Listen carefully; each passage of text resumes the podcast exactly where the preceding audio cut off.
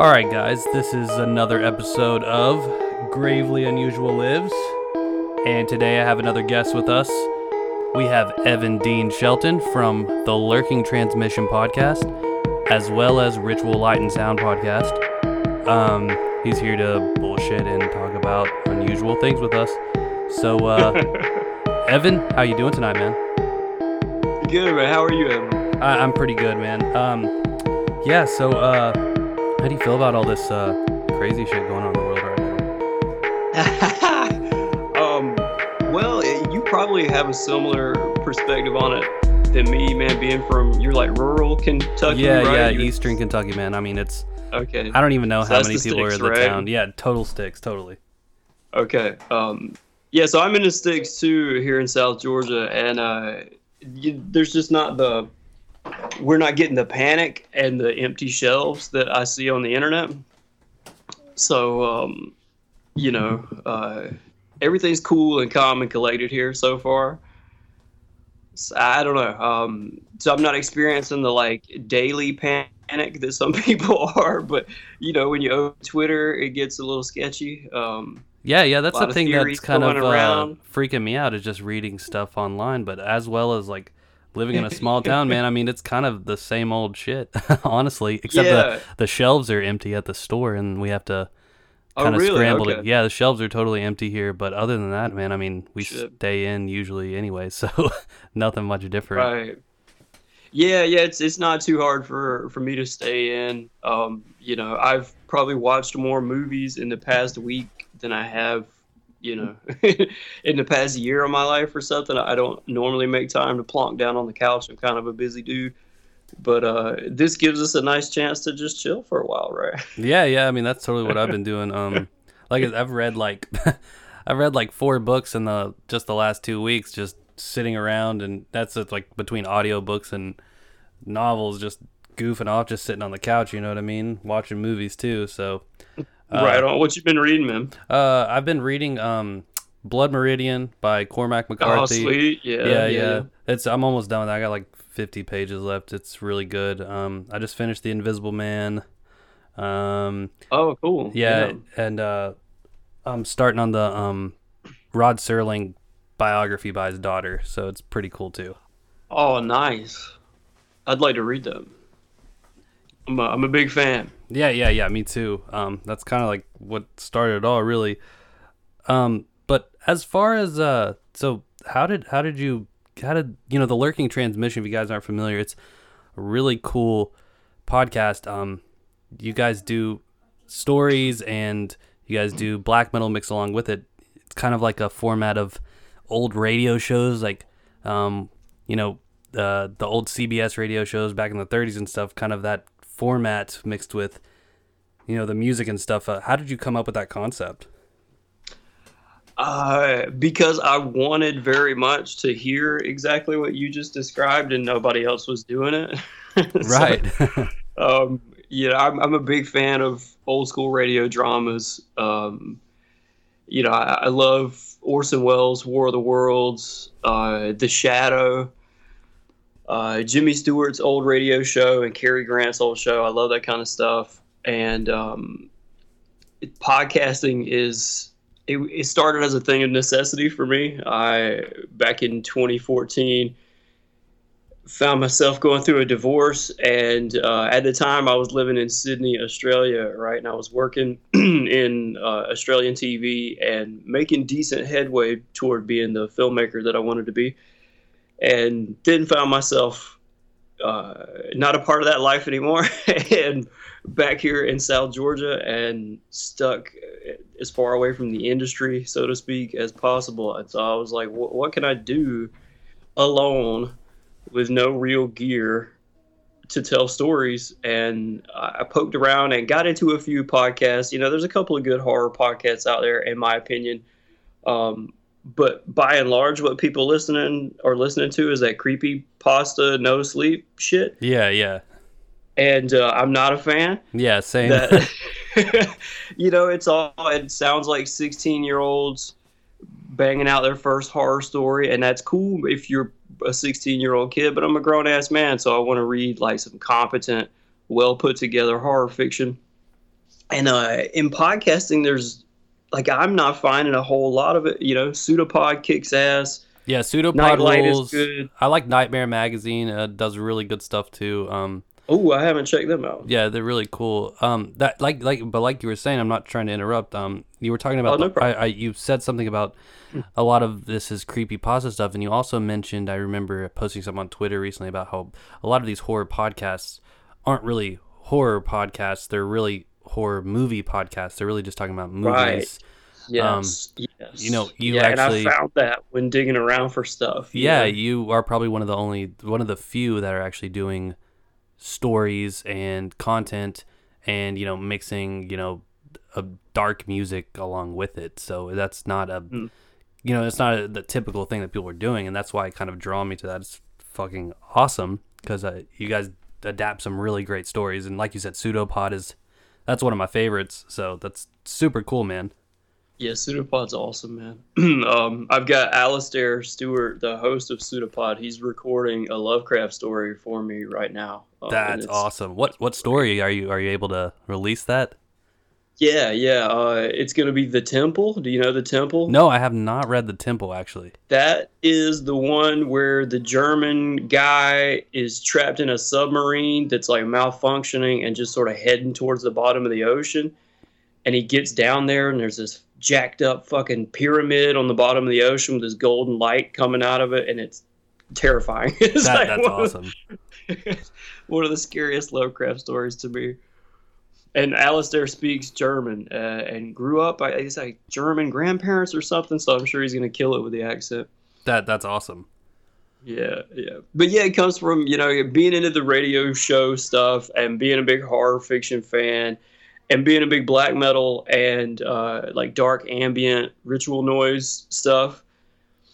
Um, and I just wanted to kind of put creep show creep show meets black metal and ritual noise meets radio dramas. Um, and uh, i think i did it man. I'm like pretty happy with the lurking transmission. Um, you know you you as a writer as a creator of any type i think you everybody swings for the fence um, with every project. And sometimes you feel like you clear the fence and sometimes you don't. And with the lurking transmission for me it's become everything i wanted it to be and the people who find it are the people that i want to meet You know, I, I think the lurking transmission, man, I think it's a very cool concept. Um, do you do you think that uh, do you think that people are receiving you know the the podcast well, uh, as in terms of you know, kind of adhering to a different kind of horror podcast than what people are typically you know listening to that is really popular. Uh, yeah, for the most part, man. I um, you know, I get metrics off of the various streaming channels and stuff that I check. Um, not as closely as some people do, but what I see often, uh, I, I would say easily forty percent of Lurking Transmissions listeners come in for an episode or two and then don't come back. Uh, I, I get a, I turn off a lot of people which is what I expect. It's a very, it's meant to be a very confronting thing. Like the lurking transmission is not supposed to be fun horror. It's it's supposed to be kick you in the nuts horror, you know. Right. Um, which is why I pair it with kick you in the nuts, savage, fucking scary music, and uh, it's not for the Conjuring fan, you know. Yeah, Um, yeah, yeah, it's yeah. It's not for your average horror goer. It's for goddamn black metal horror people. Which is interesting that you use, um, you know, black metal as an element mixed with horror because it's, it's strange, um, in a sense that you know I, a lot of people, you know, don't ever, you know, people that aren't familiar with black metal, they don't really associate it with horror, but it is very much horror kind of. There's a very strong horror element to it. Um, I'm actually reading a book Absolutely. by uh, I don't know if you've you ever heard of Eugene Thacker. Hell yeah, I know the book you're about to say, dude. I'm reading that book right now. What in the dust of the planet? Yeah, man. yes, there's that chapter about black metal and he goes through three different um three different you know uh he the color black in reference to what it means to horror and he talks about you know satanism paganism and then the cosmic pessimism um, Right. and how all those elements kind of pair together and i think that's that's every time i you know uh, think about the the lurking transmission i think about how those elements work so well together and you know uh that's just it's just a great pair to put together and you know not a lot of people not a lot of people are not just you know mo- a lot of horror fans don't even listen to black metal but to me they go Right. They go very hand in hand you know that it's kind of like they bounce off of each other Yeah, hell yeah. Um, I I think in black metal there are you know, and I have friends who would be disgusted to hear me say this, but uh, I think there's there's two kinds of black metal, right? There's uh like occult or theistic black metal. There's black metal that involves occultism and the, the Satanism and the magic and shit. Um, and then there's just black metal in sound and aesthetic and in feel. And so you get bands like, uh, you know, Acherontas and Nightbringer are full on fucking occult black metal bands, um, you know, with real heavy beliefs behind what they're doing. And then you get guys like Carach Angren, you know, which are just a straight, they're like the Alice Cooper of black yeah metal yeah yeah right and I think that it's totally fine either way. I think the the music suits either either or. Um, and for me, like I said, I want the lurking transmission to be a confronting thing that's not always necessarily easy to listen to. And so I try and find artists um, that are that are not approaching approaching things from a fiction point of view. Like I, I wouldn't run Carach Angren in the lurking transmission. I want Nightbringer.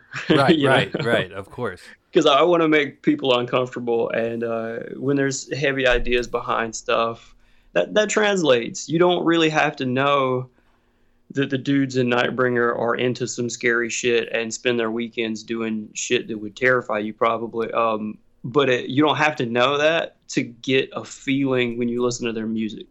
Right. Well, Um, I, I and so I totally just- agree with that. I totally agree with that. You know, there's like you said, there's bands that do it for, you know, the fun and the aesthetic, and then there's some that actually truly, you know, live it really. Right, right, yeah, yeah, yeah. And you know, there's different angles to live in it, right? I mean, there's some, uh, like, are you familiar with the band Shining? Oh yeah, yeah, dude, yeah. I know the. Yeah, well, and and by Shining, I mean the shitty Shining, which is the one with uh Nicholas. What's his name? There's another band called Shining from Norway that does like black metal meets jazz, and they are fucking awesome. I know. I'm thinking of Shining, the guy that's like, you know, Right. yeah, Yeah. yeah, Shining, that Yeah. very controversial, suicidal, depression, depression, black metal. Yeah, Indeed, yeah. And so that guy's like he's living a life of misanthropy. You know what I mean? He's Yeah. like sort of the G.G. Allen of black metal. that's like every time I think you said G.G. Allen, dude. I always think about G.G. Allen when I think of Shining because it's just like, dude, we get it, dude. I know. I Mhm. know why you're doing this, but it it, it Yeah. works, you know. And I'm not Hmm. even the biggest fan of them, but you know, I I see I see the appeal. Well, you know, you're talking about like right. the the kind of attitude between between living it. Um, there's the I don't even know if I can say. I'm so awful with saying some black metal band names. And uh, Se- Senior Vol Senior Volon, you know them. They're from uh Yes. France, yeah. I guess the singer, like, he was in jail for a while because he, like, defiled a grave and did fucked up shit with the dead bodies, and he was in jail forever. And then that's how the guy, the guitarist, started another band, you know. And, you know, sometimes you don't even want to talk about some of these fucking bands because you're like, dude, Yeah. don't even want to mention my name involved with these motherfuckers. Exactly. Yeah. Yeah. People are so testy about stuff nowadays, man. They, they really are, dude. You don't, I, I'm telling you, man, I don't even. Some shirts, I'm like, ah, I don't want to wear that. I'm not wearing that out anywhere. You know what I mean? Oh hell yeah, yeah. It, it really depends on where you're at nowadays. Like uh, I feel like um, I I don't know about for sure about where you're from, but certainly here in South Georgia, I can rock any old piece of merch and or patch, and nobody's gonna give me an eye. But uh, you go somewhere, you know, that's particularly uh, like Antifa heavy, like Baltimore. Um, And you know you don't even want to go to the mall in Baltimore with a fucking Burzum shirt on. Which I I Oh. won't I won't wear my Burzum shirt when I go like uh when we go to uh, like anywhere out of town to see a band or something. Like we went to um, see Mayhem a few years back with Inquisition, and I was like, I'm not even I'm not even wearing a fucking shirt, dude. I don't know what these motherfuckers are gonna do. You know what I mean? So exactly, yeah, yeah. yeah. Oh, there's another band that's bit the dust. Is Inquisition. I know, dude. What the fuck, dude? And you know what? Like it, like came out of nowhere, and I'm like, fuck, like. Dude, I, just like six months before that, just got into them hard, dude. I and like, I love these guys, man, and yeah, and they kill it live, dude. I saw them in 2000, I think it was 2000 15 maybe in fucking Cincinnati and I I never even I, was, I wasn't too familiar with them and my friend was like dude let's go see this band Inquisition. I was like okay whatever. I listened to a couple songs and they had just come out with uh Astral Path to Supreme Majesties and yeah. literally I was like blown a fucking away like and yeah. then you know you go see them again holy shit they're killing it. Holy shit what the fuck is wrong with this guy dude? Yeah. Oh yeah and I feel like a hypocrite for for having, for the most part, bailed on Inquisition. I don't really put their stuff on anymore, um, and I feel like a hypocrite because I listen to plenty of other shit made by dudes that get up to reprehensible bullshit. But um, that was for me. It was like I just became a fan, and then you find out something really deplorable like that shit, and I'm like, yeah, all right, I can I could probably do without those guys. No, that's what I said too. I was like, uh, I'm not doing this anymore. I'm like, get rid of anything that I have of Inquisition. I'm like, I don't yeah, care. It's a bummer, yeah. That's the yeah. thing, though. That's the thing. You like the the kind of the coin you flip with black metal, dude. You find out about these guys, and you're like, fuck, can I even still listen to them? You know what I mean? Right. Yeah. It just depends. You know. Um. Yeah, I I certainly listened to some a handful of bands that some of my friends find just god awful, you know, and will give me shit if they catch me listening to it. But I just don't care. Um, Dude, you know, when you, when you like something, you like something. You know, it's it's really hard to say, oh man, I don't really dig that fucking song. I'm never gonna play it again. You know. Yeah, yeah, and really like uh, some of the most problematic, you know, to use a a, term tossed around a lot nowadays. Some of the most problematic stuff I listen to is I I've never met these guys personally. Actually, one band I have met uh, personally, and I I know that they're not bad guys. Um, but you can have um, you know, so black metal is uh, meant to be scary, horrible music meant for nobody, right? Um, and so, how do you be as scary as fucking possible? well then you talk all that crazy fucking Nazi genocide shit, right? And you put it all in your artwork and you wear that shit on stage and stuff. And in the 90s, even in the early and mid 2000s, people just took that as well fuck, their aesthetic is complete. yeah, know? yeah. They didn't come out here in t-shirts telling me horror stories. They fucking represent it from toe to teeth and when you see them you go home questioning. You're like fuck man is that is that like a real is that propaganda that i fucking saw you know? But that to me is part of a complete aesthetic. That's like a dedication to how gross and horrific this music is supposed to be. And so when i see people doing that i don't immediately assume you are some kind of fucking goose stepping Nazi in your personal life. I assume that that shit is meant to be shocking. Um, until I found out otherwise, you know, and sometimes you do find out otherwise, but, uh, you know, there, there's some stuff I listen to that, like I said, I've met the guys and I know that for them it's just a shock aesthetic. Um, but they never give it up. Uh, they don't do interviews and they never would, and they would never apologize or explain what they do because that would ruin the thing, you know. right, right. I totally agree. I totally agree. You know, um, it, it's you know, and you always see you'll see that interview with the band that you think is you're like, fuck, man, I that I can't believe that band is like that. Then you read an interview and like, oh, we're totally apolitical, or no, we never said that, and that's the whole yeah. that's the whole mystery about it. Like, it's not about that. That's the thing. Art is separated from from who that person is as an individual, and I'm I'm a firm believer of that. Of course, there are, right? You know, there are there are situations that are exceptions. Of course, we can all say that, but for the most part, art is separate from the individual, and that's just that's just how I feel about it. Like, you know what I mean? Right. Yeah. Yeah. I mean, nobody ever comes to me about any of the terrible shit I put in my stories. Right, And, and right. as- assumes that I'm living that or assumes that I'm preaching that as an ideology. You know, it's horror, dude. It, Like, this is meant to be no terrible. one is talking shit, you know, R.I.P. to Jack Ketchum, but no one's like saying, Right. "Hey, man, dude, like you're an awful person because of the stuff you write." You know what I mean? Absolutely. Yeah. And it's the same. So, like, uh, fucking Chris Barnes with Six Feet Under and uh, the Cannibal Corpse crew, you know, um, Nasty OG Death Metal, which is all just like the Dude, grossest horror Cannibal Corpse has a song hear. called "Fucked with a Knife." And literally Exactly. talks about slitting his says this is a lyric dude and I quote this all the time that my biggest thrill in life was when I slit my own cock with a knife. Like that's a lyric, man. You know what I mean? Yes. He's never Yeah. done that. You know what I mean? So- No, fuck no, no, and he's not suggesting that anybody else do it. Um, and and nobody balks at Cannibal Corpse because they come out in camo shorts and t-shirts, right? right, and no neck. you know what I mean? And they they they joke around in between songs, and they'll fucking light a blunt with you or whatever, and yuck it up. But when guys come out in that fucking corpse paint and in the leather and the spikes and don't tell fucking jokes and look scary and spit blood all over the place, then people are like, "Oh shit." Yeah, yeah. Then it's a different story. You know what I mean? yeah. And that, you know, that's why black metal is for me, man. That's what I want to see. I want to stand in front of dudes that I feel like could and might murder me. Right, exactly. That's what. That's the whole fun behind it. Yeah.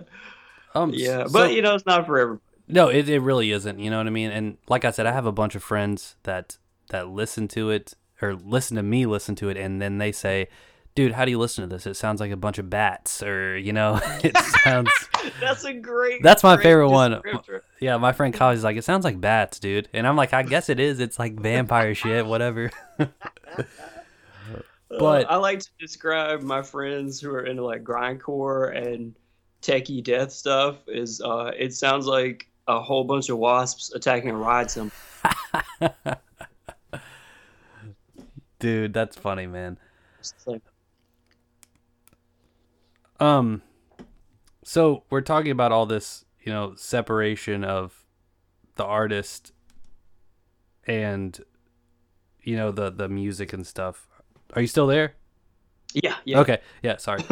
yeah, we're talking about the music, you know, separated from the individual or the art separated from the individual, and everyone's always ready to call out this stuff. You actually wrote an article recently for Rebeller, um, uh, Yeah. and it was really awesome, man. It was pretty much I was like, dude, that's that's it. That's right on the nose. Can you um, can you give us a little background on maybe the article and talk about like what kind of, you know, gave you that spark to write about all that stuff?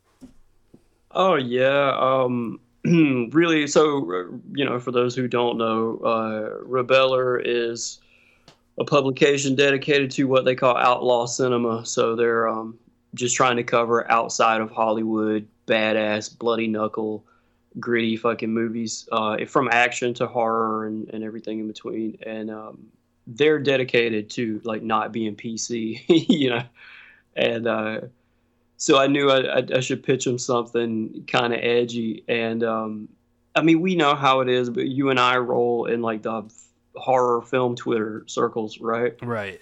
Um, so you see how it is. There's like sort of, for me, the the line on Twitter for me is uh, like mutant fam and the sort of mutant fam type people who we're just real horror fans and we don't balk at what's in the movie or how it's made or who's in it or what fucking country it's from. You know, we just like horror and we want to find real scary shit.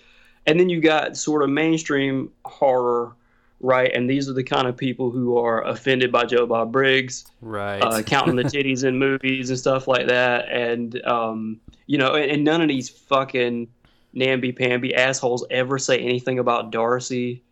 You know, it's like Darcy's right there with Joe Bob, dude, the whole time. Um, actually, she's got like some much edgier opinions than, than Joe Yeah, Bob does. yeah. Nobody gives her any shit because they don't have the balls. But like, we see how it is on, you know, film the film chat community on Twitter, and you get these lines that people draw in movies, man, where people are like, don't want to enjoy a movie because of fictional shit that happens in it.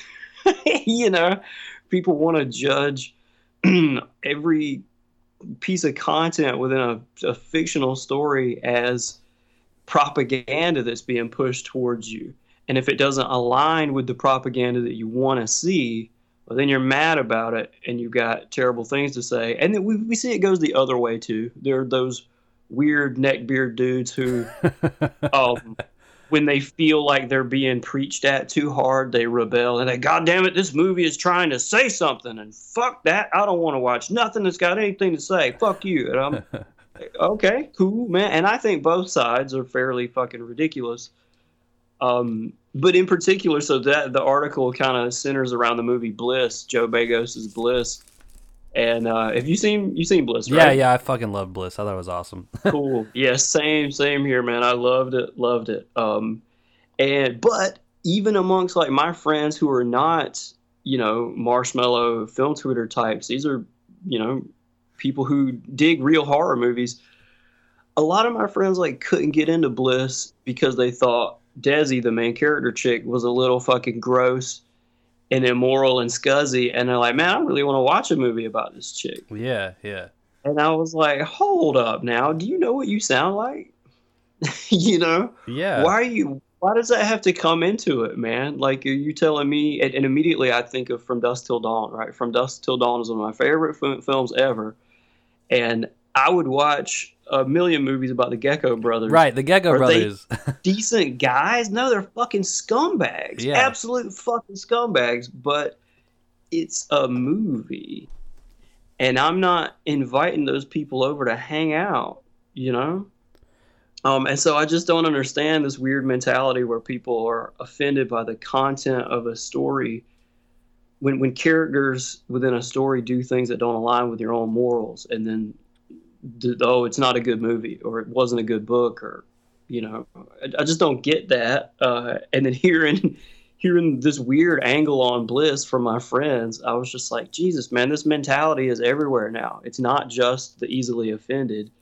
It's just like everybody wants everything to be exactly what they would make, right.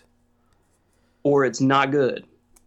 Well, here, And- uh, what I think is is really irritating is the same people that will not watch a movie like Bliss and say, "Oh man, like I hate the girl, I hate the the main character." Will watch fucking you know Saw or something.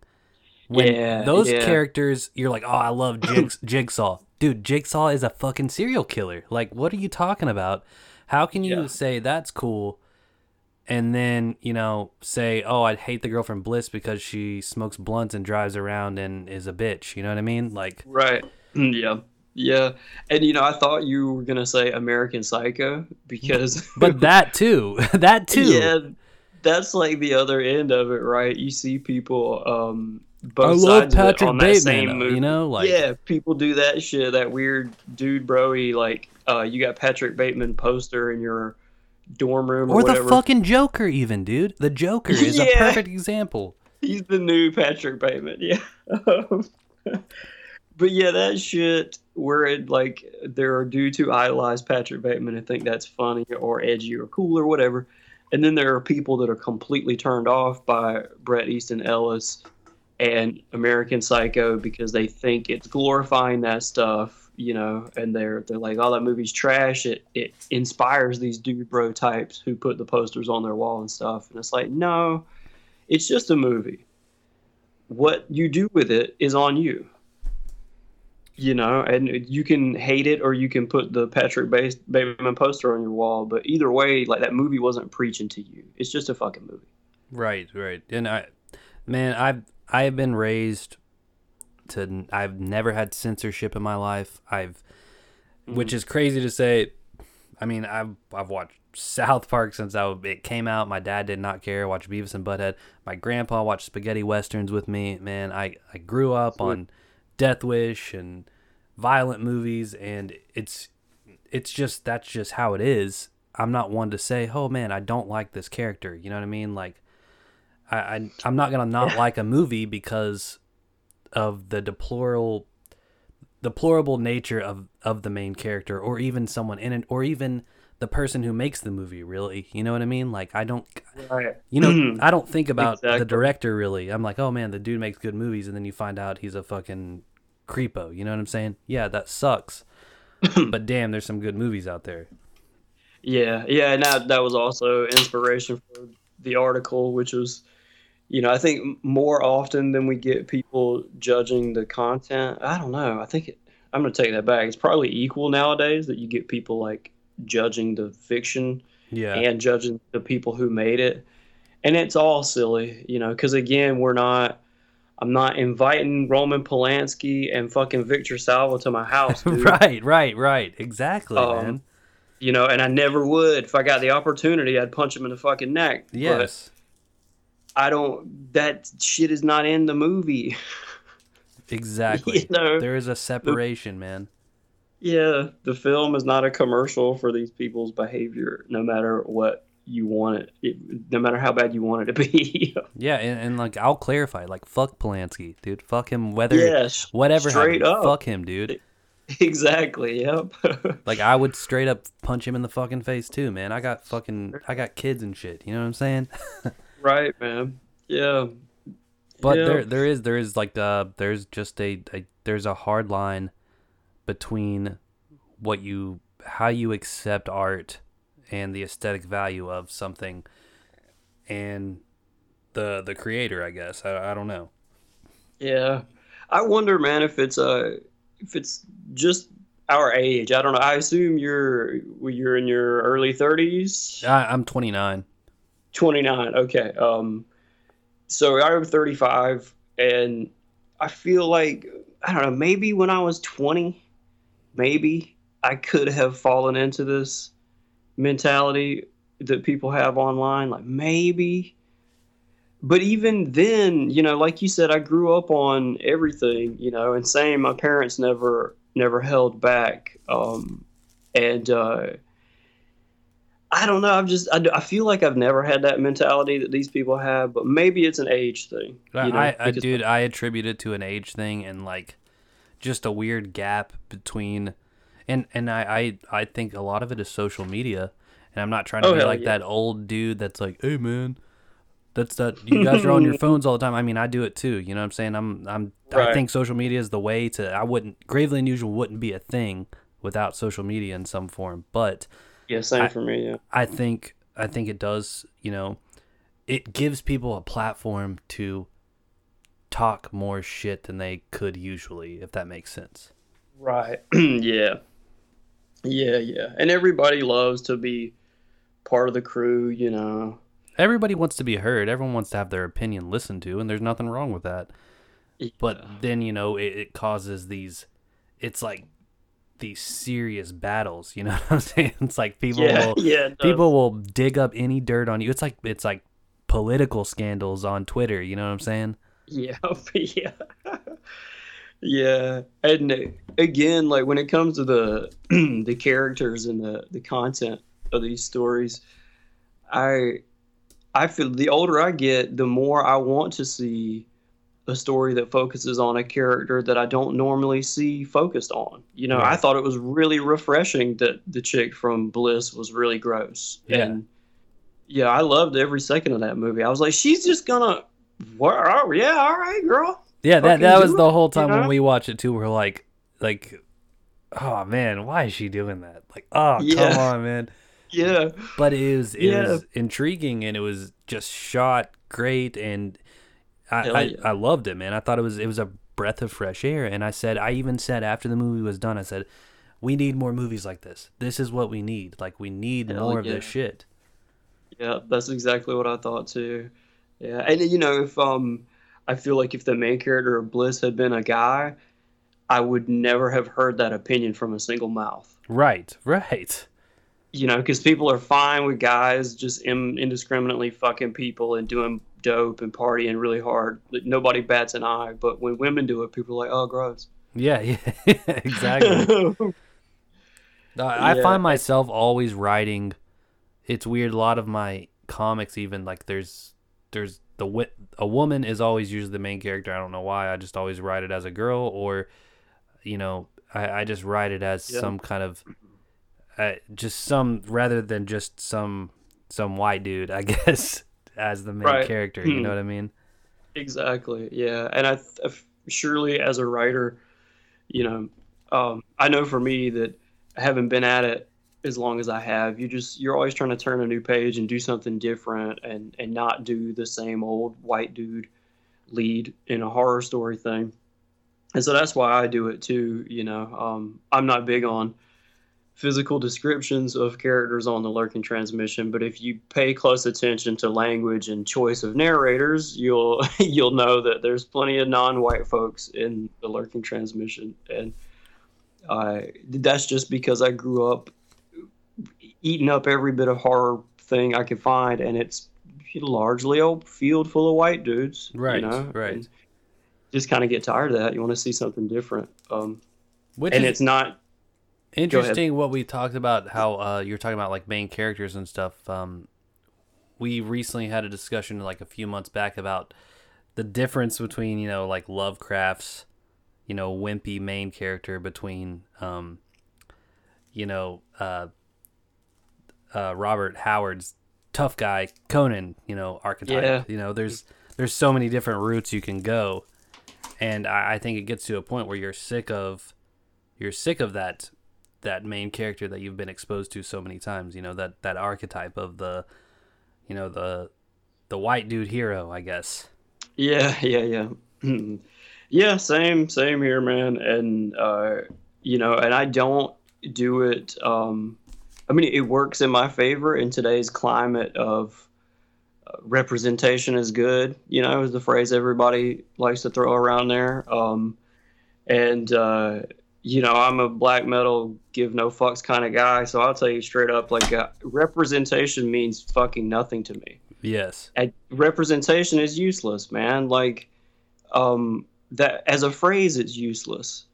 Representation is good. Representation of what? Representation of black woman is good?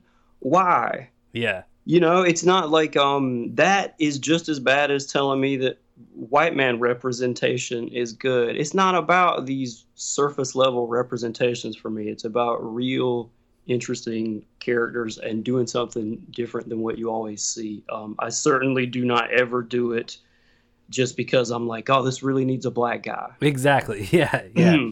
Um, I just do it because I want to see something different, you know. And as a Southern guy, I grew up with a whole lot of black friends. and man, down here, when you go see a horror movie, it is majorly black people in the in the cinema. Um, especially like growing up when I was a kid, man. Like w- when you we went to go see Candyman, uh, or uh, anything that was coming out in the '90s. Yeah. fucking uh, like scream or Scream, yeah, or like Child's Play. yeah yeah crazy big down south, and black people fucking love Child's Play. And the first one I saw was Child's Play Three, the one with the like the paintball. yeah that's when they're in the, the military shit, yeah. school yeah Yeah, and that was like the fucking hottest movie of the year in the tiny hick town that I grew up in, and that's how it is down south. Like down here, we eat up horror, and it's uh, like black people love it, and most of my friends growing up were black, and you go to the movies, and it's a fucking great time because everybody came to like have a good time. Um, and that, but the movies we were going to see were mostly full of white people. yeah you know? yeah yeah and so you just kind of want to as a creator when you have a chance to to not do that um that's what i do you know and yeah it's that's out of no sense of just like this needs this certain kind of person it just for me it needs to be different Right. It's not just because, you know, you can use the opportunity to represent a certain character. You know what I'm saying? It's just because it's just because that's how it happens to be and it fits well with the story, I guess. right yeah yeah and it's interesting to me that there's this push for among writers especially everybody's like representation is good but then also writers will tell you don't write things that aren't in your own voice have you seen this shit Yes. Yeah, yeah, yeah, yeah. So nobody ever comes at me about that, you know, probably because I only have like a 200 listeners or whatever total to the show. But I, I'm constantly braced for somebody to come after me about all the black centric stuff that I do if they find out I'm a white dude, you know? Yeah. And I'm like, con- I'm just ready for somebody to show up and be like, this is not own voice or whatever. Why do you write about black people? I'm like, fuck you, man. That's who I grew up with. That's who I hang out with. I, you know, I just, I don't care if you're from some fucking Yankee all white city and that you don't know black people and never grew up with them.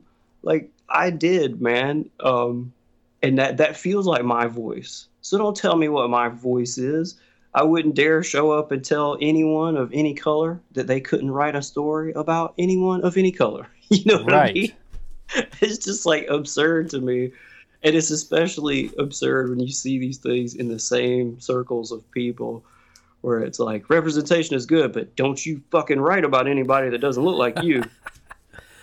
I, I hate the limitations that people put on art. Yeah. You know what I mean? There's so many limitations on what you can do.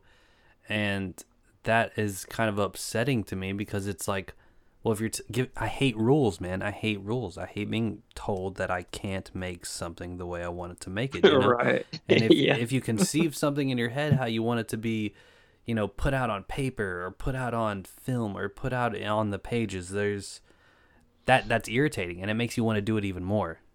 It does, yeah. It sure does. It, it makes you want to find reasons to why it works just to be like, listen, asshole, this is why this is a good story. You know what I mean? This is why this Right. makes sense. Absolutely, man. Yeah. Yep. Yeah, and with Bliss, like, so uh, one of the things I love about Bliss is obviously Joe Begos didn't give a fuck what anybody thought about the stuff in this story. Um, you know, he's got a, a main character who's like a scuzzy party chick um, who just like hangs out with old dudes. You know, it's like the most unglamorous shit he could have put in this movie. and uh, and then his choice of music. You know, there's a fair amount of like black metal, thrash metal, and Yeah. punk Yeah. and shit and Bliss, and then the fucking amazing climactic scene, which I shan't spoil for anybody who hasn't seen it, but it is set to an ISIS song, you know. And you want to talk about fucking edgy? There's a band that, I mean, how do you even tour with a band name like ISIS now? Yeah. Yeah. but like one of my favorite bands of all time, uh, and just the the whole package that Joe Begos put forward in Bliss, he's clearly like both fingers high, man. He doesn't give a fuck. It's funny you said And ISIS that's what I want to because see. I have seen um I I went to a show once and you know how people like cut shit into the the walls of the bathroom. I was with a group of people, Uh-huh. And we went to like a venue to see a show and my friend came back and he's like, "Dude." I was like, "What?" He's like, "I saw ISIS scratched into the the the room." And I was like, "Oh shit, man. Oh, That's I was like, that's crazy." And I said to my other friend who's familiar with metal, I was like, that dude, he's just that's a that's the band. He's they're talking about the band ISIS. We're at a fucking venue right now. You know what I'm saying? Like, Yeah, but that's Yeah, that's the effect you're talking about. That's that. You know, like, exactly. crazy. Yeah, we're yep, yep. People can't draw any lines for themselves. Like, Well, I mean, he was literally like scared shitless, like the rest of the day, like paranoid. I was like, dude, it's all good, man. Like, there's no right? there's no terrorist here. They're talking about the band.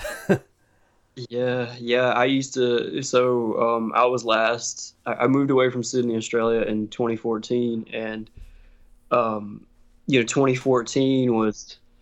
I don't want to say peak. It was probably past peak ISIS panic and, all of that. Um, but uh, Australia, kind of by and large, preemptive apologies to any Australian listeners. Australia's kind of fucking racist. Uh, really? by and large, yeah, man. Damn, that's yeah. crazy. I, I literally just had a friend that moved there a couple years ago. He lives in um, I think he lives in Melbourne right now.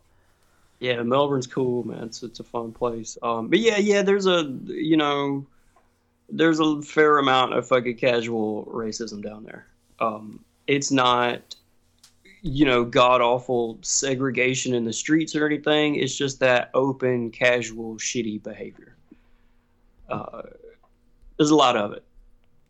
um, and yeah, I don't say that from I wasn't there for a weekend. I fucking lived in Australia for quite a quite a long time, you know. So I, I got used to it. But um, but so Australia's racism is uh, whereas here, you know, the predominant racism we see in the states is like uh, white versus black or vice versa. Um, mostly, what you get down there is racism towards Asian or Middle Eastern people. Um, and man, like walking around with my ISIS t-shirts on, you would get really shitty looks from people who don't realize it's a band, you know. And That's I didn't. fucking nuts, man. I would not expect Yeah. that either. Oh yeah, yeah. We always Again, get yeah. that, sorry, that- Australians. If you're not a racist Australian, I salute you. You're living a good life. You know, don't support that racist shit. That's crazy. How long did you live in Australia for? Uh, the last time I was there was a little over a year, 13 months.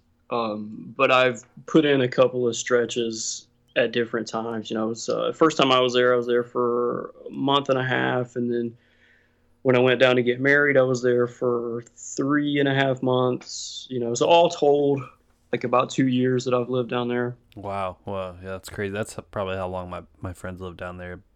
That's nuts, man. I would never expect that. I always thought they were like really progressive or whatever.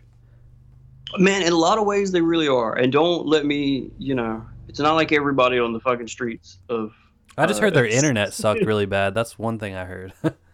Oh, it's terrible. Yeah, and they pay for um, data usage, right? So, um, and this was back before that was ever instituted here in the states. So, like the first time I ever went down there was in 2007, right? And in 07 in South Georgia, I just paid 30 bucks for the internet. yeah, yeah. You, you know what I mean? I could fucking burn up as much internet as I could, and that's the same goddamn thirty dollars I paid every month. And then moving to Australia that first time and finding out that they paid for data usage in their home, and I was like, "What? How does that work?" And they're like, "You know, well, depending on how much you use it, you're charged for that." And I'm like, "Whoa, that's fucked." Yeah, that is fucked. That's awful. Yeah, and they didn't believe me. They're like, "Nah, surely you're just like not paying attention to your bill, or you don't use much." And I'm like, "No, it's we just get the internet, you know." And now we've switched to this like you pay for your speed system uh, instead of just like a flat rate for the internet like it used to be. But we still don't really pay for data usage. No, no. I mean, maybe if like on a phone, but that's only if you go over, you know? Right. But yeah, down there it's uh it's based on what you use. So you, you could fuck around and get like a seventy five or a hundred dollar internet bill for watching a bunch of Netflix. What a bunch of fucking shit, dude. Fuck that. Yeah, yeah, it sucks. yeah, but uh, you know, it it otherwise was a really lovely place to live, man. I got a a soft place in my heart for Australians and and the place itself. And I mean, I uh, still want to go there for sure. Like, it sounds. I mean, it's like overall, like aside from the little shitty quirks about it, like I still want to just see what it what it's like down there. That's one of my like bucket list places to go. You know what I'm saying? Yeah, no, I highly recommend it, man. It's a it's a great place, um, and especially you know you're a fellow Southerner. I can I count Kentucky as part of the South, um, and uh, there's like Australians do have that feel of the South, like the the Southern hospitality thing, you know, and it, it's real down there. If you you walk into most places, and as long as you don't carry yourself like a fucking dweeb, um, you know, you'll you'll get offered a beer, and and people are cool um, it's a it's a fun place to be. It's not, you know, don't let me paint it like fucking South Alabama in 1960 or anything. It's it's not like that. Um, No George Wallace shit. just right. No, nothing like that. But it was more than I'm used to seeing openly here. Even in the South, where most people think we're all fucking racist tools, um, and we're not, or that's not been my experience in life. It's But, uh, crazy, man. That's that. That's just what I. That's what I know is the South, and I. I've never been past Ohio. The farthest north I've ever been is Michigan. The farthest west I've ever been is uh, Iowa. You know, I I've lived in Florida. Right. I've lived in Florida and Kentucky ba- back and forth my whole life. You know, that's that's all I know, dude. Yeah, those are two country ass places for sure. Um, Yeah, I, I, and I- yeah. So we yeah, go ahead. no, no, I'm sorry, dude. Go ahead. Uh, yeah, so we, you know, we get this rep down here for being this thing that we're not. Um, but I feel like what I saw in Australia was they kind of are the thing that people say they are if if they've been down there. You know, here's a brief example, then I'll stop trashing Australia. When I was living down there in 2013 and 2014, they had this big, you know, big to do in the media um, where uh, there's a place called Manus Island, and a Iraqi or Iranian kid, 18 years old, got killed at this place called Manus Island. And so the headlines start going around, and they're like, 18 year old detainee killed at Manus Island, blah, blah, blah. And I started asking my Australian buds because this was a big fucking story. Everybody was pissed about this. And I'm like, what is Manus Island? And they go, it's a refugee camp. And I was like, what's a refugee camp? And they're like, oh, well, they're apartment complexes surrounded by razor wire on islands off the coast of Australia where we send illegal immigrants who show up on boats. What? Yeah, dude. Fuck. Yeah, man. So you've never heard of this, right? No, no. Yeah, well, I had never heard of this shit either. And so I go, what the fuck are you are you kidding me? Also, how do people get to this place and how do you hold them all on this one island? How big is it? And they're like, "Oh, no, we have plenty of them, dude. This is just one of them." And also, you guys have fucking refugee camps in the states. And I was like, "No, we don't, bro." And I think the word that you're kind of circumnavigating here is concentration camp. I think that's the word you probably should be using. But my Australian friends are like, no, man, what's Guantanamo? And I'm like, well, look, Guantanamo is one thing, dude. Uh, you don't just get sent to Gitmo by showing up from Cuba or Mexico or whatever. You know, you, there's some very specific fucking circumstances that get you sent to Guantanamo Bay. Uh, and they were blown away. My Australian friends thought for sure that we do what they do, which is when illegal immigrants show up and are caught, they put them on these fucking islands, these goddamn concentration camps, Dude, that's and they call them Crazy. refugee camps. Totally crazy, right? It's so a fucking fishing boat full of redneck Australians pulled up on this island, jumped the fence, and beat this kid to death and hauled ass and were never caught. dude, that's so fucked up, man. Can you imagine that shit happening here? Just fucking bonkers, man, bonkers. And that's the kind of like open, systematic racism they got going on down there. Yeah, that is totally systematic. That's like it's it's like, oh yeah, that shit just happened. You know what I mean? Yeah, I was blown away, man. Fucking blown away. God damn, dude. That's and see that's the shit that I I have no idea about. You know, you only see pictures of Sydney and fucking finding Nemo type shit, you know what I mean? Right. And then you Yeah, hear about yeah, the nitty-gritty stuff and god, Which, you know, let me again defend these motherfuckers like the progressive, cool people of, of Sydney, where I was at at the time, we marched. I mean, there were like 10,000 of us in the streets of downtown Sydney with candles, you know, for that kid. And it was a big fucking deal. Like, people were not happy about it, you know. But uh, they all knew about the goddamn camps, you know. Um, it was like before the kid got beat to death, life was as usual, which I found crazy. Well, that's like that whole like Kony campaign, you know, that happened a few what it was it like 10 years ago. Everyone was like, "Oh, we're marching for Kony about the guy enslaving children soldiers in Africa." Dude, that shit's been going on for fucking half a century. You know what I'm saying? Like Right. Yeah. like you because guys some there's some hot point involving a celebrity or involving American finances or something, and then we get involved. Right, and that's an early point of where social media influences all that shit. You get a campaign going on Facebook, everybody's out in the streets in Ashland, Kentucky, where I live, where nobody even knows who the fuck Kony is. People are got Right. their signs out. I'm like, dude, you guys are doing nothing in Ashland, Kentucky. You know what I mean? Right. Like if you really want to do something, fly on a mission over there and try to do something. Raise fucking money for it. Don't just don't Yeah. stand here with your fucking sign in front of the bank. You know what I mean? Right. Yeah. That's my end of my rant. I don't want to get too, Yeah. get too Same deep here. into it. Got way too deep like. I should have figured this happened. Like my bad, dude. I did not mean to drag this into it. Anyways, Uh, no problem, man. Sorry, Australia. yeah, sorry, sorry. Did not mean to trash anybody on here. Um, moving on. I want to talk about uh ritual light and sound because you guys only have a few episodes up and it's it's really cool. I listened to the hereditary episode today. Um and it's just cool because it's something different. You're uh equating the occult to certain occult movies. Like uh the first episode's about hereditary and then the third episode's about the craft. and these are all familiar movies, you know, these are kind of in popular culture and you kind of discern the the occult aspect of it. So you are do you practice the occult or any kind of you know subculture uh, esoteric religion yourself?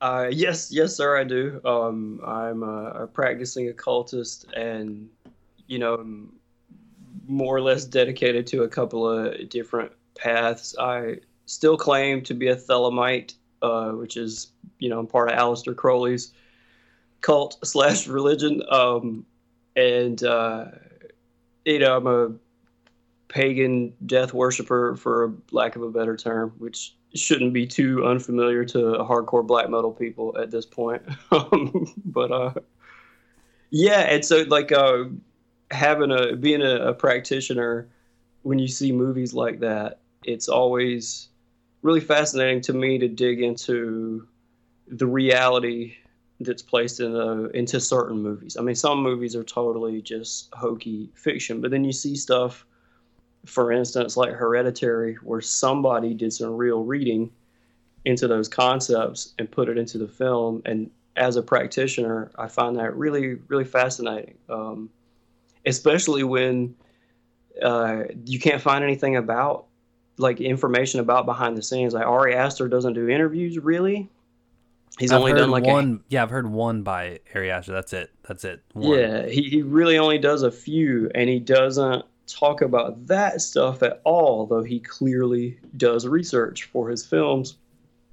And um, and again, this is like same thing with lurking transmission. I just I had the idea while watching Hereditary. I was like, man, this is like the second or third movie I've seen here recently where I feel like I, really want to have a conversation with somebody else uh, who knows this stuff and I was like, surely somebody's already doing this. You know, I figured, especially, you know how it is nowadays with Instagram witches and stuff. Like, yeah, witchy woman. Yeah, whatever. yeah, it, a, a chick with her tits out and a Walmart skull in a black and white photo, and she's a witch, you know. Um, and that's really popular now, which I think is great. It's it, like it, the the bigger it is, the more real people are gonna be involved with it. You know, that's just the math on the situation.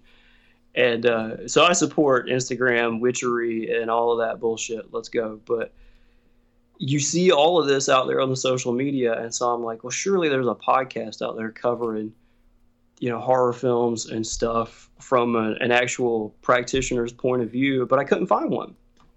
Um, like not even a, I didn't even find like an Instagram witch kind of horror movie talk show. Uh, so I was like, fuck it, I'm gonna give it a shot. Um, also, people fucking love talk shows. like Yeah. I, I've got an easier time listen talking people into listening listening to me ramble about fucking movies. It's way easier to get them to listen to that than to listen to my like what I consider art. You Yeah, know, which yeah. is like here's a story. People like, eh, I don't want to listen to your damn story, man, but I will listen to you bullshit about that movie for an hour. I mean, It's some okay. podcasts are like two hours long about people talking about fucking Oh yeah, Jason Takes Manhattan. I'm like, how much can you talk about the guy punching the head off yeah. him off the you know the roof? You know what I mean? But yeah, Yeah. yeah, I totally understand what you're saying. And so many shows want to just um it's like two people talking you through the entire plot of a movie you've seen 10 times. yeah, exactly. But people and eat I'm that like, shit up. I know they do, they do, and uh, you know I dig it when the when the hosts are really fucking engaging or, uh, or really enlightening or really funny.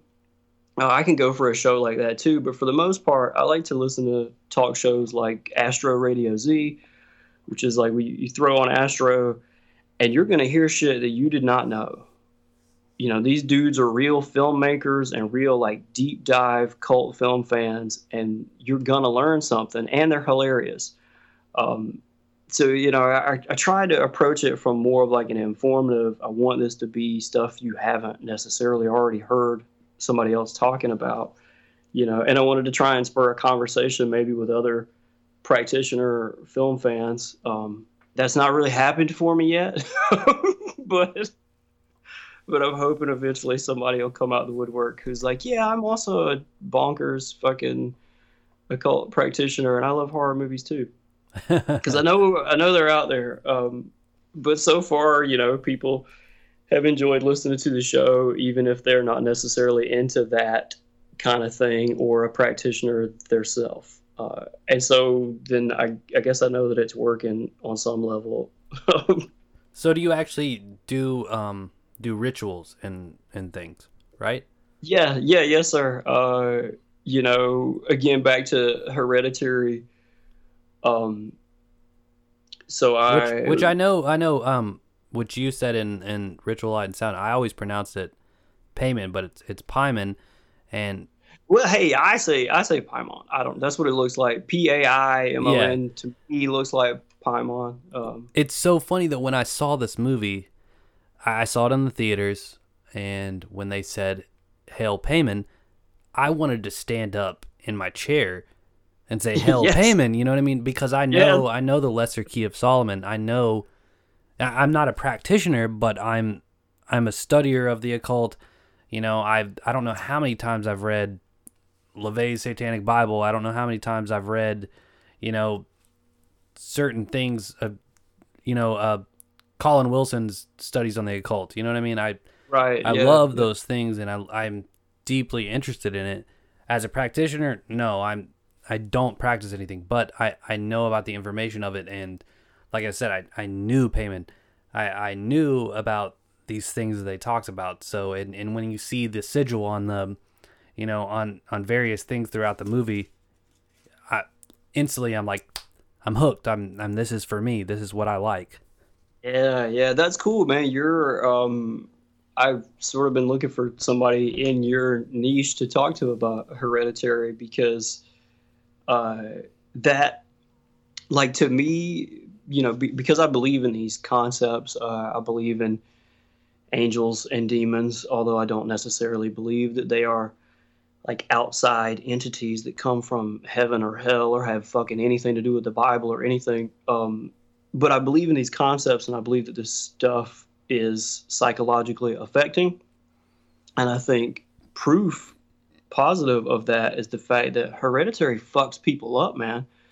Like the you know, a lot of people hate it. You either kind of love or hate hereditary, but the people who love it find it really affecting and really fucking dreadful, you know, um or you're kind of uh like um comfortable with the darkness kind of person, like I assume you are, and it gives you those feelings of like triumph. Yes, yes, yes. Uh, I, I heard the music at the end of the movie, like like I heard the score, and I literally I it, it just it moved me, man. It really did. Just at the same of Midsommar, right. Midsommar, the end of Midsommar, it moved me. Yeah, that yeah. that hasn't been said for a lot of movies, and I'm not looking for that in movies particularly. I'm not saying I need a movie yeah. to move me. Right. But when a movie does, holy shit, you know what I'm saying? I, yeah, like I said, I want to stand up and applaud. I want to say hail Paimon myself. Right. Yeah. Yeah. Yeah, and I think uh, you know, like I said, I think that that shows that this stuff is effective, and it doesn't matter whether you whether you're familiar with it or not. I feel like there are plenty of people who've never fucking heard of Paimon, uh, Paimon or um, Goetia or any of this stuff had never account encountered these ideas before Hereditary, but they find the movie very heavy and affecting as well. Um, and then if you are familiar with these concepts, you get even more out of it, you know. Um, and you know that's why I really like Ari Aster because, like you said, I also loved Midsommar. Uh, Midsommar is a much better movie to me. I Um, agree. I agree. I I thought Midsommar was far superior than Hereditary, just in the fact that it was the the conception of the film was was full circumference, and that's what I'm always looking for is an Ouroboros, dude. I'm looking for a full circle. And, Yes, and I feel like that's what Midsommar did is you got a full circle of this character that was so deeply troubled in the end, it ends with her fucking cracking a grin. You know what I mean? And it at a Right, at a at an awful hmm. situation, but in a beautiful way, I guess. You know, yeah, Hereditary was a lot darker. It was very grim and you know right. Yeah, yeah. total different Typically, yeah. different dichotomy. Right. Yeah. Yeah, and I feel like he gets that, you know, that weight in his movies because he incorporates these occult concepts. Um and uh right. Um so because hereditary is like particularly personal for me, so I practice Goetia or Goetia, however you want to pronounce it. You know, I, I summon demons occasionally. And uh, in particular in this band that I'm in, I'm in a, a ritual noise band, and one of our songs or pieces, as we call them, we don't really play songs, but uh, one of our pieces is meant. It is a summoning of Paimon. So when we play this song or piece, it's meant to bring Paimon into the mind of anybody who, who can hear it. The like summoning triangle is is meant to be set up in your head and it's meant to bother you. You know, we I want to make you feel something when you hear this. Uh, in particular, I want to un- unnerve you. You know, I, I want to make you feel suspense or looming dread when you hear this stuff, and it works for us too. Um, we did a tour in the summer of 2018 with some friends of ours who are in a black metal band. We opened for them on the road, and we regularly affected people. You know, um, we quite often have people coming up to us after shows and, and, and telling us that they were really bothered by what we what we're doing and and so I know these things work um, and I have a real specific connection to Paimon because he's the demon that we summon in that piece and so we're out there on that tour and I, I'm pretty sure it was the summer of 2018 that Hereditary came out Yeah. or Yeah. the s- spring, summer, fall, something of 2018. It was right around when we were on the road that friends of ours were hitting us up and were like, "Have you fucking seen this movie, So Hereditary?" you, man, you They- had the song, the the ritual, are already you know compiled before. Well, obviously when Hereditary was being made, but before it even came out, really. oh yeah, yeah, yeah. That's Our um, crazy, dude. yeah, it's on our first full length, uh, which was 2014. That's some Carl fucking Jung shit, dude. That is like that is Yeah, yeah. crazy. It's the weird how, you know, it's like in the I always say it's like in the ethereal plane just floating around. And It then, is, yeah, man. then people just manifest it somehow in art. Like I notice these coincidences all the time. Like I said, I'm same. I'm not a practice practicing occultist, but I notice these things and I read a lot of um like I said I I have a degree in um uh philosophy, a fucking minor. Not nothing crazy. Nice. But Cool. but but that, that's what I that if I could have went back and changed it, that's would have been my my bachelor's in, but it's in art. But Oh, would've been- either way, that's that's what I study, and you know I notice these things. I read a lot of a lot of the crazies, the kooks of philosophy, like you know, Yeah. fucking Saran and um, Jung and shit. So so that that Right. whole kind of ethereal plane that exist in this just formless void, it just channels through people, and it's so weird that it just channeled through you guys, and then also at the same time that same just it's like there was just a void open like a fucking hole was open and it just shot out and everybody you know kind Yeah. of en- engulfed that idea Right. Yeah. Exactly. Um, and I feel uh, so. Actually, I should give credit where credit is due. I'm friends with some guys from Long Island, New York City-based black metal band called Telok Voven, and they're hardcore, grimy, occult black metal, and they roll with Paimon a lot. Like their their first album had a lot to do with Paimon, and uh, I learned how affecting and how powerful Paimon is as a concept through becoming friends with those guys and getting into their music um, because it's that song that they play is also very affecting you know. And my friend greg from the band was was telling me he was like you should call up paimon sometime man. Like if you've ever thought you had a dramatic uh, this is definitely real kind of experience when with goetia fucking give paimon a call and, and see what you get because he always shows up in full force you know. And i was like okay so we started incorporating him into our music and and found the same. You know he's just it's very affecting. He's a he it whatever you want to call it.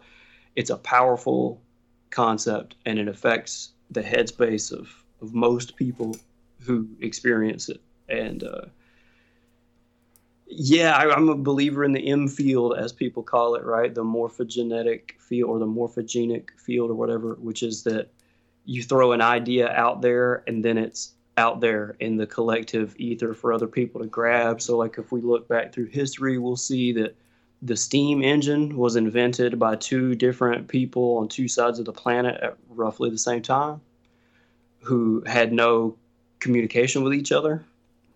Exactly. And their yes. advancements, you know, human advancements throughout time have happened like that, which kind of show us that there is this weird collective thought pool that we're all pulling from. Um, so yeah, and, and, I've never been able to find. I looked hard to find Ari Aster actually talking about any of this stuff because I want to know how he came across it. But I assume that it went like this, Mela. This is my, uh, you know, theoretically how it went down. I think I think he cracked the Lesser Key of Solomon, looking for real demon info to put in his scary movie, and he's flipping through just like looking for something that grabbed him and he hit Paimon's page, and either the sigil or the name or the description or something hit him hard because that's what Paimon tends to do. And it grabbed hold of Aster's imagination, and he rolled it into his movie. Uh, what is I, the I, uh, what is the um the every every demon has a kind of like you know sitch that it it follows like just like uh my personal favorite is Buer. He is um of oh, music, oh, yeah. music and metaphysical philosophy. That's my favorite. Um, right. Uh, what is what is payments? I, I don't even I can't even think of it. I.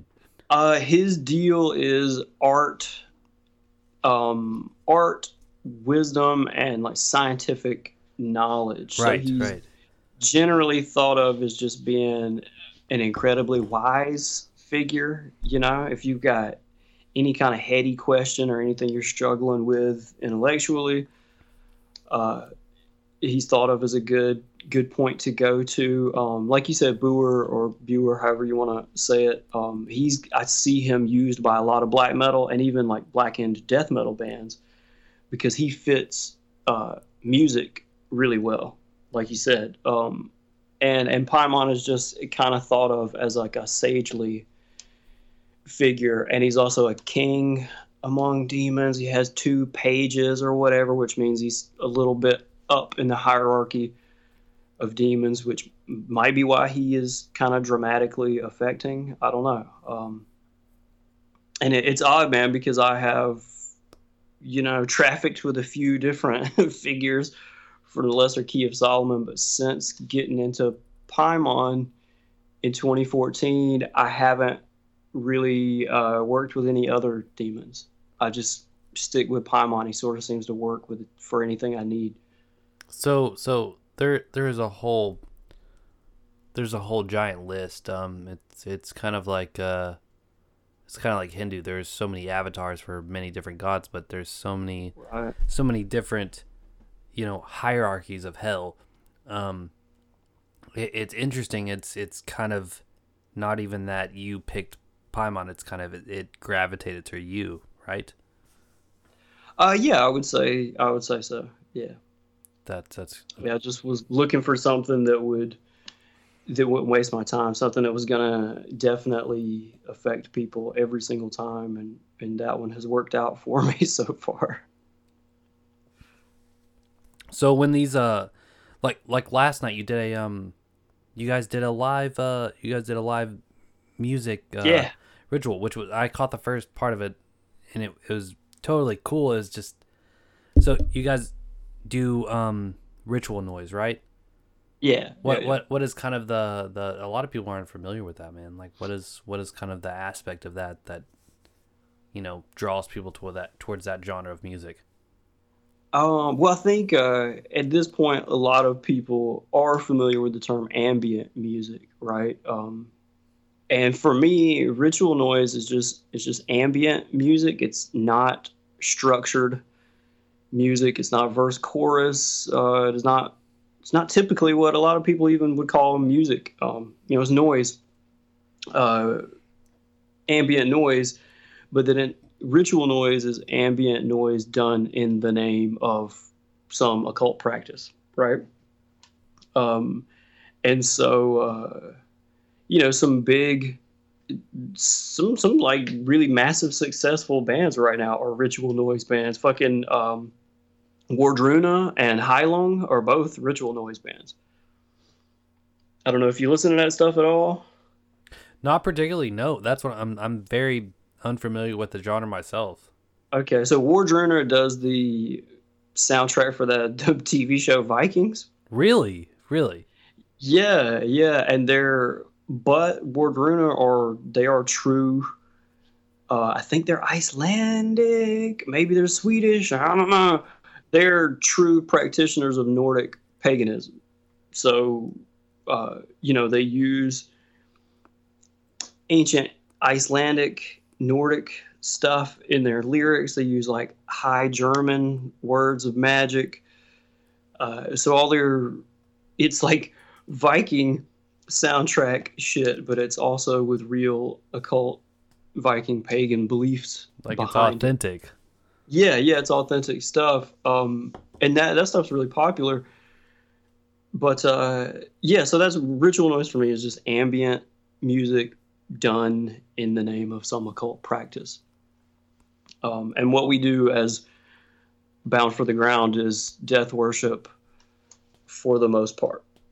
So, uh, you know, we just try and every time we do a show or, you know, live stream something, it's, uh, we're trying to remind you that soon enough you'll be dead, just like every single one of us on this planet, you know, and we don't want you to feel bad about that. Uh, That- that's a, that's a good thing, dude. That's a, I I feel like I try to remind people of that all the time. yeah, people don't like that. no, no, they're they're very feel, fearful of it. I mean, it's, Yeah, it's, it's bummer. crazy, man. It's Yeah. I always it's, it's say, the man. I- ultimate fuel for me. Um, you know, yeah, yeah. you're I'll definite- always say, man, definitely dude, not gonna live forever. So fuck it up. Do, do That's whatever that's what I was about to say. Yeah, you're definitely not gonna live forever. The only certainty between the only thing that is common between us all is that we are gonna die. Absolutely. yeah. Yeah. Um, um, yeah, dude. That's and yeah, we always close it out with the the Paimon piece, which is uh, called "This Ain't Rock and Roll, This Is Genocide," which is a David Bowie reference. But uh, we always we always close it out with the Paimon piece because we want to kick you in the nuts right before we leave. so. Do you have any? Do you have any like recordings up anywhere or uh, Yeah, anything yeah, people can um, purchase? Yeah. On Bandcamp, you can find "Bound for the Ground," and um, you'll find that we do two things. Uh, so we do the ritual noise thing, and then sometimes we do acoustic Delta blues black metal, um, which is probably probably just exactly what it sounds like. It's not complicated. Imagine like if if you had the the gear that Robert Johnson had, but you wanted to make black metal. That sounds awesome. I want to hear uh, that. That's what we do. So if you heard that first thing we did last night with the greasy slide, the acoustic Yeah. slide guitar shit, that's that stuff. yeah, I Uh, definitely want to hear more. Cool, man. Much appreciated. So what's uh what's coming up like in the future for uh any podcast for you know lurking transmission or ritual light and sound? Do you guys have anything coming up that is cool? Yeah, yeah. Um, so uh, in the immediate future, I'm throwing together uh, an episode that I'm calling the Howard Phillips Lovecraft Radio Theater, which is going to be a collection of H.P. Lovecraft stories put together like an episode of Lurking normally is, but it's going to be all Lovecraft. And I decided to put that together because, you know, we're living in these weird times where so many of us are cooped up in the house and trying to stay away from each other and not spread the plague and shit. And, you know, a lot of creative people are, are trying to get stuff out there for people to enjoy in these times. And Lovecraft is copyright free, baby. So, you know, I, I, I didn't have to dig through my own archives or quickly bang out a new handful of stories. I can just dig up some Lovecraft favorites and get this episode out. So that's going to be coming real soon, uh, probably this coming week or weekend. Um, So do you do you edit all the stuff too? Do you do you put it all together? Oh yeah, Really? yeah, man. Yes, sir. That's that's all me. Um, anything in the lurking transmission that's not Robert E. Howard or Lovecraft is mine. Um, and I edit it all together. I'm the the engineer, and I, I pay the few people who get paid and that kind of stuff. Do you guys take submissions as well? Uh, yes, we do. Yeah. Um, I just don't get any. Really? Uh, no, no. Like I put out the call when I, which I had a lot smaller Twitter following back when I first put out the call for submissions. But um, I have one guy, Scott West from up in Washington State, who hit me up, and his his story, Sepulcro de Demonio, is in our Halloween episode from 2019. But other than Scott's story, I've never run anything that wasn't mine or Lovecraft or Howard. And I would love to find more, man, but it's hard to find people who fit the style of lurking transmission, you know? Of course, of course. No, I mean, Um, there's not a lot of like.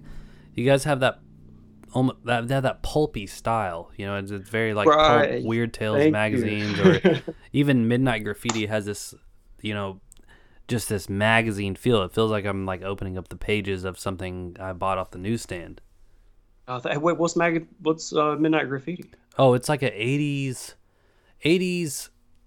I don't. I think it was pretty short lived. I got a few issues I got from a comic book store out of the bin.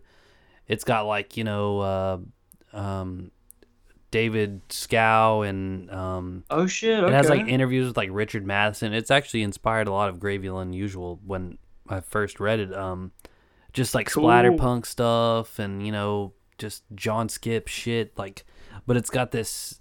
It's got this like appreciation for the old stuff, but it's very fresh. But it was back in like '89 and stuff, and it just it just died out when it just like had like probably like four or five issues. It was like a quarterly magazine, only lasts for a couple years.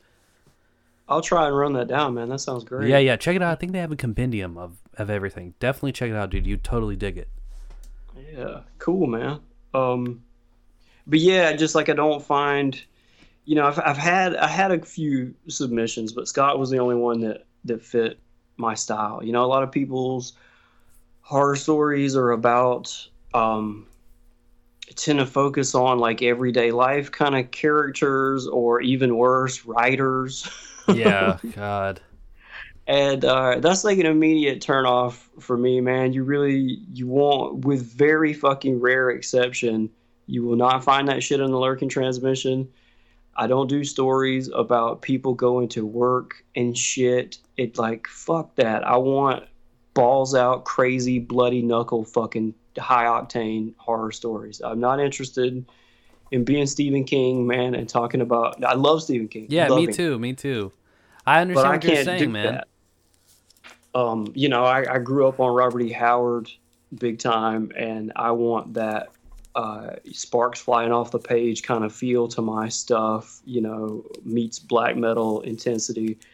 And I just, you know, I don't don't find much of it. You your stories would fit on the lurking transmission, man, big time.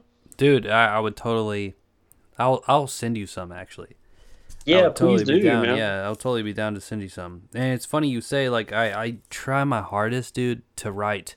Like the other day, I was like, I'm gonna try to write something that's very, uh, you know, relatable to people, and and I try to like you know deep down I try, but I can't do it, dude. I get like past a paragraph and I'm like, this sucks. I'm like, this is awful. I'm gonna I Uh, don't I'm, yeah. I delete it and I delete it. I can't do it. I just Right. can't fake the funk, dude. And I can only write I can only write what I what I dig, dude. I can only write what I feel and like I said, that's that's you've you've read um The Shores of Earth from issue two and Oh, I love that story. Love it. that that's just something I just that just something that came to me, dude. It manifested out of nowhere. I wrote it in one night, touched it up a few times, and edited it, and that was that was it. Like, and then all these other stories I write that I try so hard on, I'm like, this sucks, man. Get rid of it. I'm trying too hard. You know what I mean? It, it can't be something Yeah. that you you bullshit your way through, dude. People can tell bullshit through writing. Right. Yeah, yeah, they sure can. And it's it's taken me a long time. You know, I've been uh, I've wanted to be a serious writer since I was a, a kid. You know, I've been cranking out short stories since I was seven or eight years old and considered myself taking a serious crack at it since I was like 19 or so. And you just like the God's honest truth. And I used to read this from old timers like Stephen King when I was in my early 20s. And you know you don't want to hear that shit because you're in your early 20s but you just you gotta throw away like the first pile of stuff you write because it's not very good Yep, yep. that's everybody dude like nobody hits the keyboard and is very good um it I, really I read. Danse Macabre by Stephen King, man, and he was just like, man, you got to spend like eight hours a day reading and writing. You Yeah. got to do this and that. And I was like, man, fuck that. I don't care about that. But I'm like, the older I get, yeah. I'm like, man, this motherfucker's right. Like, what the hell am I doing? You know what I mean? Like, right yeah, there's there's definitely you gotta you gotta practice, dude. You gotta you gotta put in work, and and that's the thing. You know, people want to be writers, and I'm not knocking anything. There's a lot of great writers out there that you know self-publish and all that shit, and there there really is. There's a there's a whole oh handful hell yeah yeah of great writers, and that get published on small presses. I mean, we're a fucking small press. You know what I mean? And Right. I want to give a platform to people that can't get their shit published everywhere, but you can tell people that are putting in work or people that are going on Amazon and putting it up and getting, you know what I'm saying? Yeah, absolutely. Yeah, you, you sure can. Um, and I don't. That's not really something that you can describe exactly or really explain, but it's just you know, it's there. You know, for me, it only takes a page or two, and and I don't know if this is a thing for me. If this feels competently written, uh, competently and confidently written. If the first Um, and- paragraph doesn't hook me, man, if the first page doesn't hook me, I'm like, Yep, I'm out. I'm sorry, Yeah, dude. I just there, it just doesn't have much for me. And even if it's a there's some good concept in there, you have to you have to grab people, man. Yeah, exactly. Yeah, and that's you know just what I try and aim for is that pulpy, grab you by the throat feel um, with my stories, and then you know I tend to have a southern um, element to what's going on, or some sort of just the spirit of black metal involved in what I do, and and yeah, and that stuff just it's not for everybody. It's a it's a particular voice for a particular kind of listener or reader or creator. And you know i don't make it for everybody. I not in a million years expect the lurking transmission to be some kind of big it ain't going to be welcome to night vale you know? Yeah, Um, yeah. uh, I, I love welcome to night vale but they are universally appealing. They're a fucking I actually haven't listened to Welcome progressive. Night Vale yet. oh man it's I heard it's really good. you, you would i think you would like it um I heard it's like Twin Peaksy, like very twin peaksy but with a big shot of humor See, I'm a huge Twin Peaks fan, which I'm not really like the biggest David Lynch lover, although I like a lot of Uh-huh. his movies. But I, I love Twin Peaks, you know, and, and I Okay, think, so yeah, it's Night Vale is definitely more Twin Peaksy than it is like Lynchian. It's so weird. That's such a hard thing to say because I really do like David Lynch movies, but I, I don't really like his short films and I don't really like Mm. I don't really like that new thing he did on Netflix with the monkey. I didn't really like that. I still haven't watched it. Man. I didn't have Netflix back when that first hit, and then I renewed and just keep forgetting that it's on there. I gotta fucking watch it. Yeah, that's the thing. I'm like, I'm a big fan, like of a lot of the shit that he does, but it's just like him and a lot of the like the weird stuff he does. I'm like, dude, come on, dude. I get it. I get it. I get it. You're artsy and all that shit. Yeah, he's weird, man. He's Yeah. weird.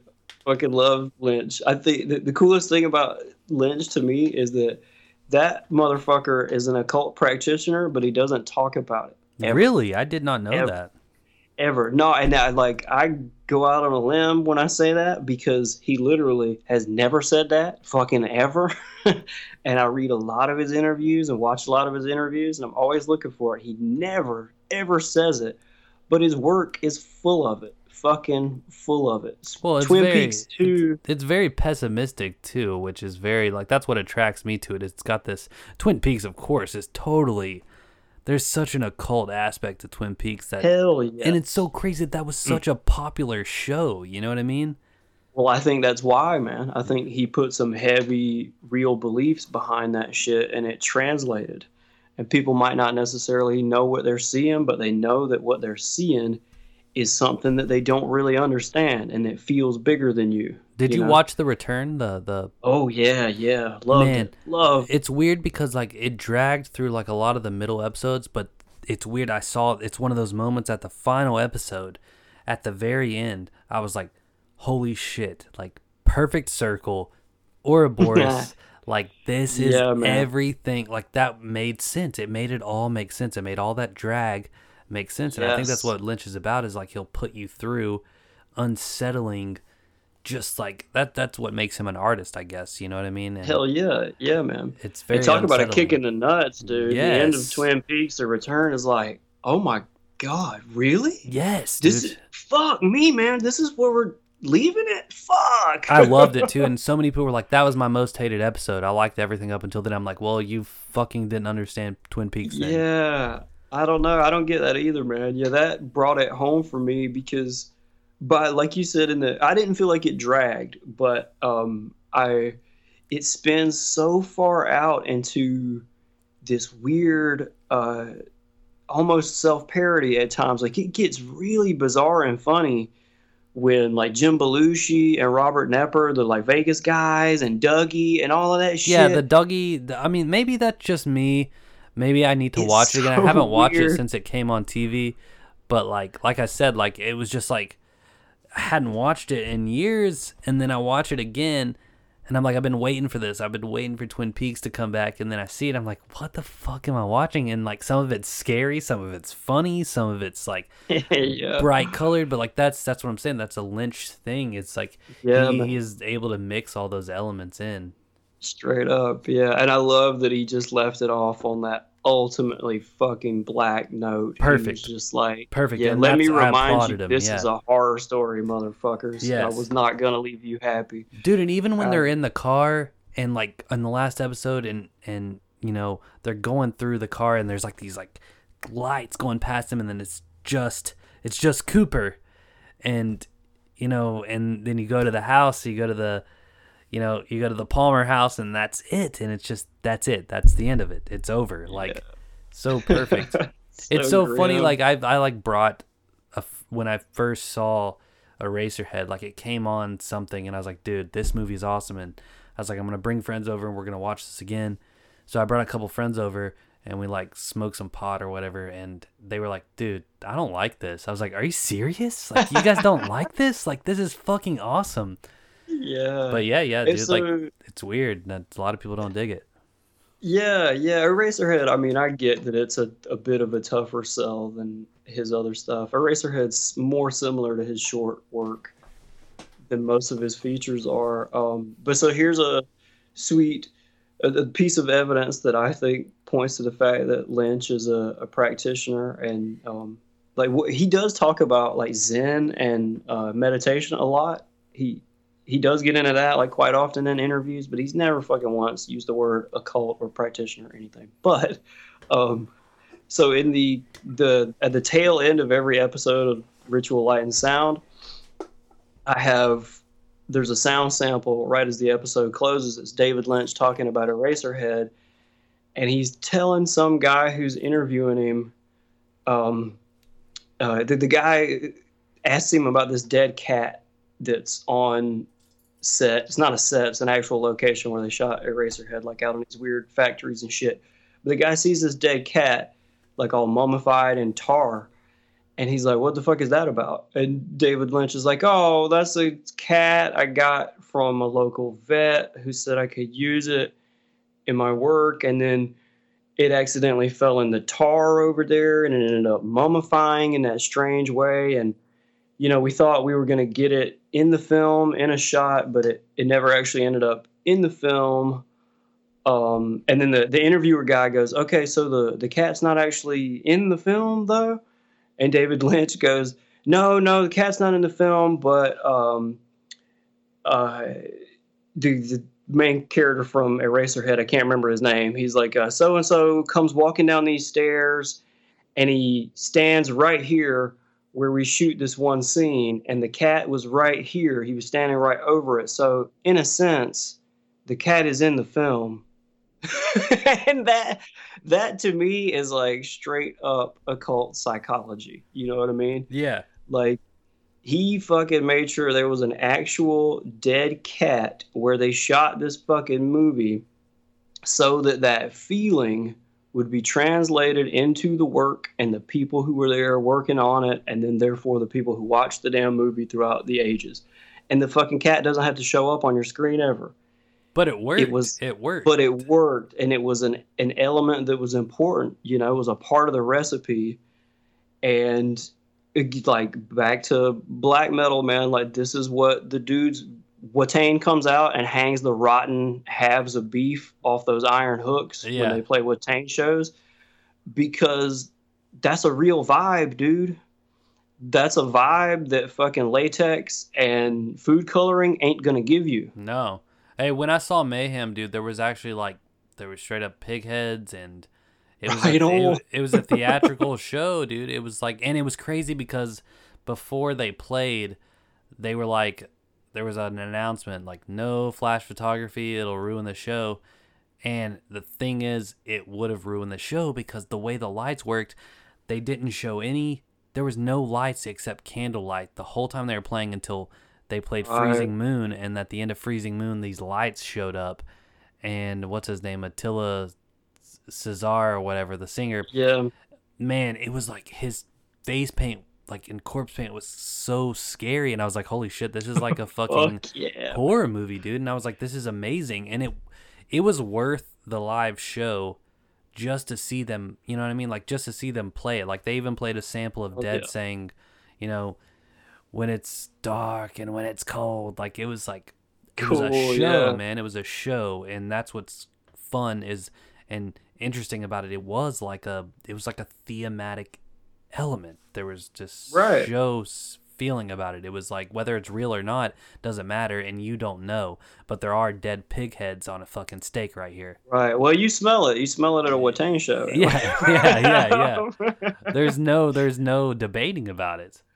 right. Yeah. Yeah. When that's real, that's effective. You know, Alice Cooper or King Diamond. Even I fucking Yeah. love King Diamond. Me too, Love me too. Yeah. But you are never, ever, ever going to stand in the pit at a King Diamond show and feel real fear the way that you will if you go see Watain or Mayhem. Right. They they took it to a next level. Like a lot of those second wave bands, they were it wasn't just about, you know, idolizing fucking Kiss or doing it Right. to as a Hmm. showmanship. There was a whole element of the authentic authenticity. There was, you know, they were actually burning churches. They were actually killing people and that scared Right. people and making tabloid headlines, you know? Yeah, yeah. They're dedicated to being as scary as possible. That's the thing when horror bleeds out into you know that's what makes black metal horror is it's it's bleeding out into reality. There is a the definitive yes. line is not yes. real anymore. It's it's absent. Right, and that's why it's the most effectively disturbing music that that I've ever heard. Yeah, agreed, agreed. Yeah. Well, dude, we're at a we're at a an hour and forty minutes, but uh, I can go back and shave some of that bullshit off.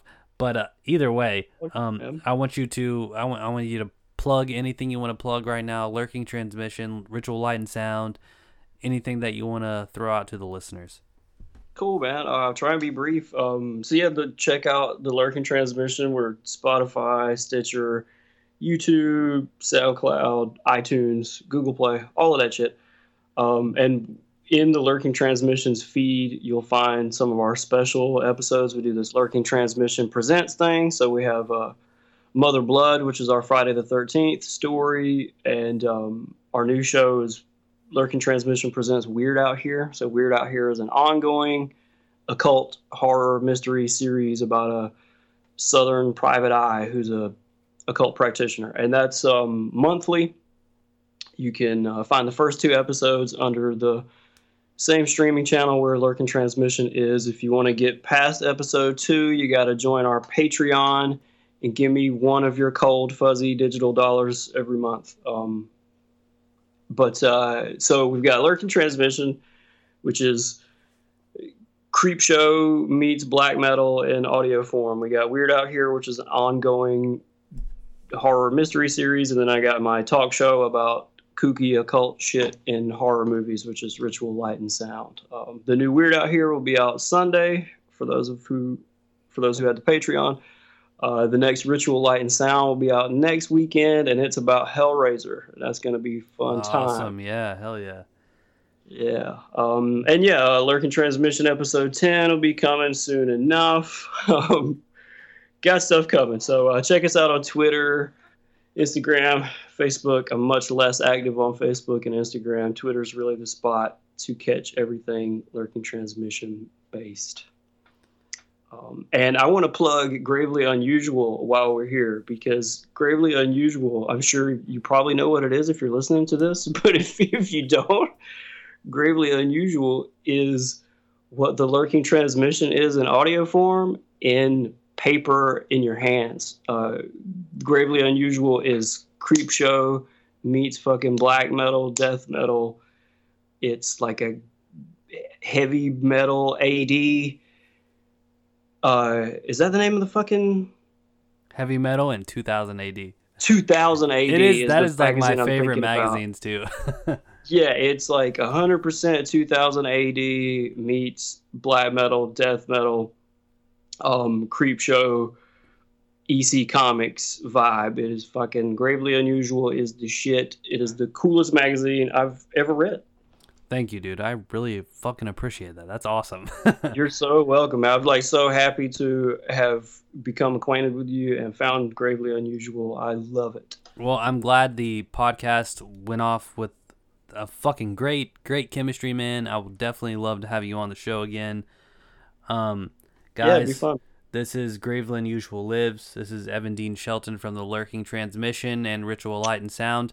Guys, go check out him on Twitter and listen to him on any platform that you can listen to a podcast on. It is the shit. I'm is my favorite one. Lurking Transmission is fucking awesome, and Ritual Light Sound is. You guys are coming up there with the episodes, so it's getting up there Thanks, too. Kevin. So, Thanks, man. guys, uh, thank you for listening. Um, we are out, and this is Gravely Unusual Lives. We will see you guys next time. Later, man. Cool.